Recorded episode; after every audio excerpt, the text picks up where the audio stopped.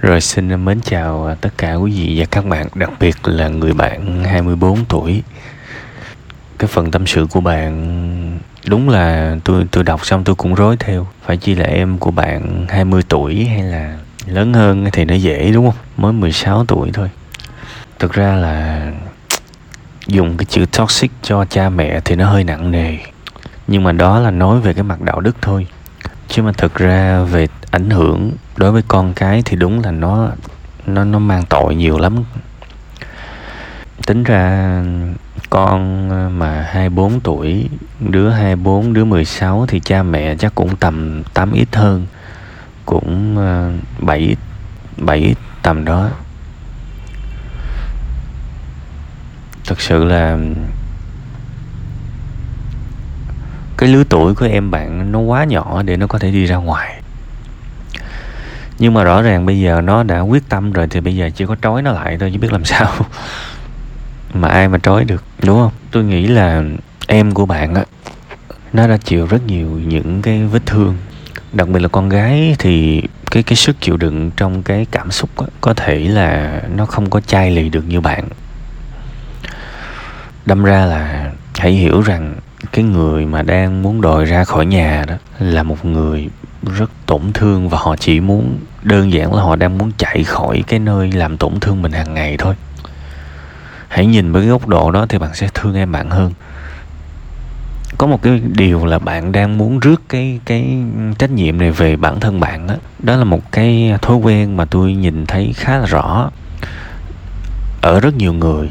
Có nghĩa là bản thân của các bạn không có đủ khả năng để giải quyết những chuyện này. Nhưng mà khi mà các bạn nghe được câu chuyện có thể là hoàn toàn của người khác á, thì các bạn tự nhiên lại đeo cho mình một cái nghĩa vụ phải giải quyết.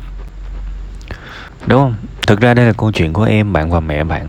Tôi tôi không nói các bạn phải vô tình phải tiệt tình kiểu như người nhà mà không quan tâm. Nhưng thực ra trách nhiệm chính của câu chuyện này không phải là của bạn mà thực ra bạn cũng chẳng làm được gì hết tôi thừa biết bạn sẽ khuyên là, thôi, em suy nghĩ kỹ chưa? Em ở nhà đi, em ráng này nọ đi đúng không? Thực ra tôi nghĩ là đó là những cái lời khuyên mà ai cũng có thể khuyên, ai cũng có thể khuyên hết. Tại vì sao? Nó quá dễ khuyên. Và chúng ta cũng thừa hiểu là nó chẳng có một cái hiệu quả nào cả. Đúng không? Vậy thì bây giờ mình cần tiếp cận khác đi. Tôi nói giá như khi mà em bạn mà nó tâm sự với bạn bạn ngồi, bạn bạn nói là buồn lắm, phải không? Không ấy ờ, kể anh hai nghe hết đi. Anh hai hứa anh hai không có nói mẹ đâu. Em ghét mẹ lắm, đúng không? Bạn có biết là khi một người họ muốn ra khỏi nhà, nếu mà trong nhà đó vẫn còn một đồng minh á, có thể họ sẽ vẫn ở lại, đúng không? Nhưng mà đương nhiên cũng khó, tại vì bạn có gia đình rồi. Nhưng mà tôi chỉ muốn nói với đại đa số các bạn đó là hãy tư duy khác đi về sự lắng nghe và khuyên nhủ đối với những người đang gặp vấn đề. Đừng khuyên những lời khuyên quỳ vốn nữa. Vì nó dễ khuyên, nhưng mà nó không hiệu quả. Nếu mình có thể đồng cảm được với người khác, cho họ có cơ hội được khóc cười và trút hết nỗi lòng của họ, thì có thể ngày hôm sau họ nguôi giận, họ sẽ thay đổi quyết định. Tuy rằng nó vẫn ngấm ngầm, tôi chỉ cảm thấy là bây giờ bản thân bạn chỉ có bạn quan sát thôi, coi coi em bạn với mẹ bạn, xung đột nó xảy ra như thế nào. Rồi mình tính nếu mà đứa em nó vẫn cứ quyết nó đi thì điều quan trọng nhất phải cho nó biết là anh luôn ở bên cạnh em. Anh luôn ở bên cạnh em. Anh luôn ở bên cạnh em và có chuyện gì anh cũng sẽ giúp đỡ em. Có cái gì cũng tâm sự cho anh biết. Có gặp cái gì phải kể anh nghe. Bạn phải support, bạn phải bên cạnh em bạn. Chỉ còn cách đó thôi. Chứ thiệt ra bây giờ nó nổi loạn, nó nổi khùng, nổi điên thì làm sao? Nói thật, tôi nói chỉ có cách trói nó lại thôi, nhưng mà tôi chẳng bao giờ đồng ý với cái cách đó. Còn nếu mà trường hợp mà nó vẫn, nó nó chỉ bộc phát thôi, trong cơn tức giận nó nói là nó muốn ra khỏi nhà, nhưng mà nó vẫn chưa quyết định được, thì tốt hơn hết nó mỗi ngày á, mình cứ kêu nó tâm sự với mình thôi, mình chia sẻ với nó. Thậm chí nó có nói xấu mẹ bạn, nó có thể hiện sự bất mãn với mẹ bạn thì bạn cũng nên là người lắng nghe. Tại vì tâm lý con người mà ức chế nó dễ nghĩ những cái quẩn này quẩn nọ thì mình ngồi mình thủ thị, không thấy uh, ờ, thôi em va chạm với mẹ lại cho nó bớt bớt xíu. Rồi khi mà ví dụ nó nấu ăn này nọ đâu á mình ờ, mình tới mình coi thử coi nó nấu đã đúng ý chưa? Để để bớt đi cái xung đột thôi chứ không có gì hết.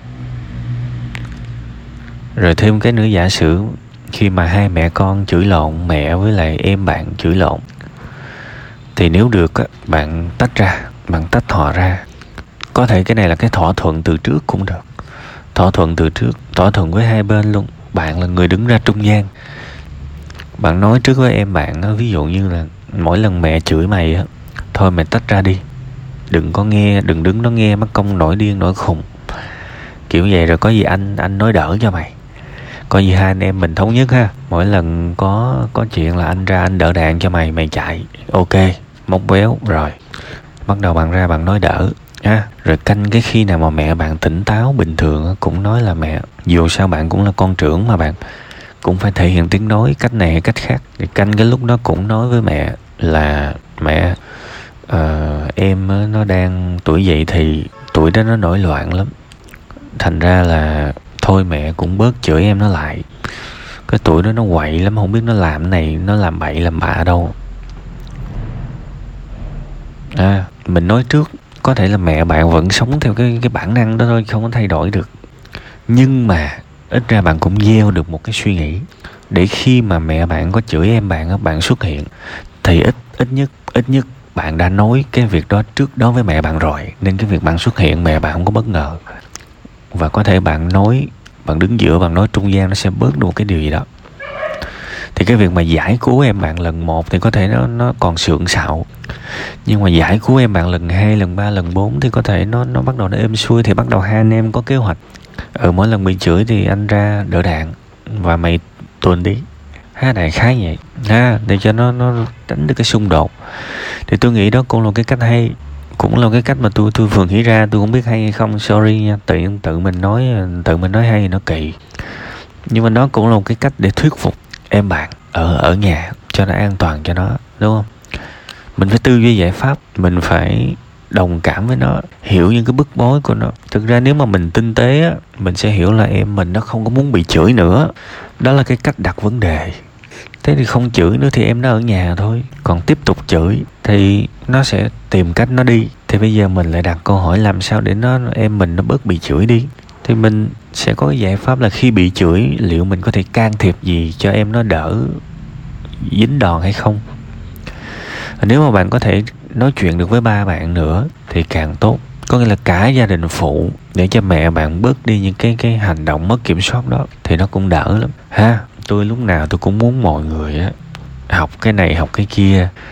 Nhưng mà đừng bao giờ học, quên học, đừng bao giờ quên học cách xử lý chính những cái vấn đề của mình. Coi vậy thôi với những cái chuyện này, sách tư duy, sách tâm lý nó dạy nhiều lắm mà mình phải có cái thói quen ham ham học, ham đọc sách.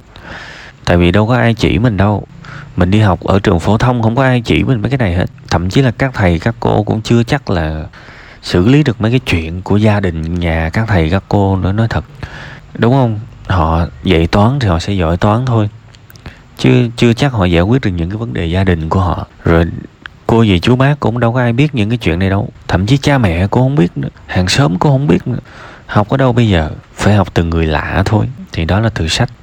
Bởi vì một cái thói quen đọc sách nó nó giải quyết được nhiều chuyện lắm. Đương nhiên là các bạn đừng có hỏi là nên đọc cụ thể cuốn nào nha tôi chỉ các bạn cách chọn sách cách đây chắc cũng ba bốn năm rồi, nên thôi chịu khó tìm lại mà coi nha. Đó là cái hướng giải quyết của tôi. Mong là nó sẽ hữu ích với bạn, ha.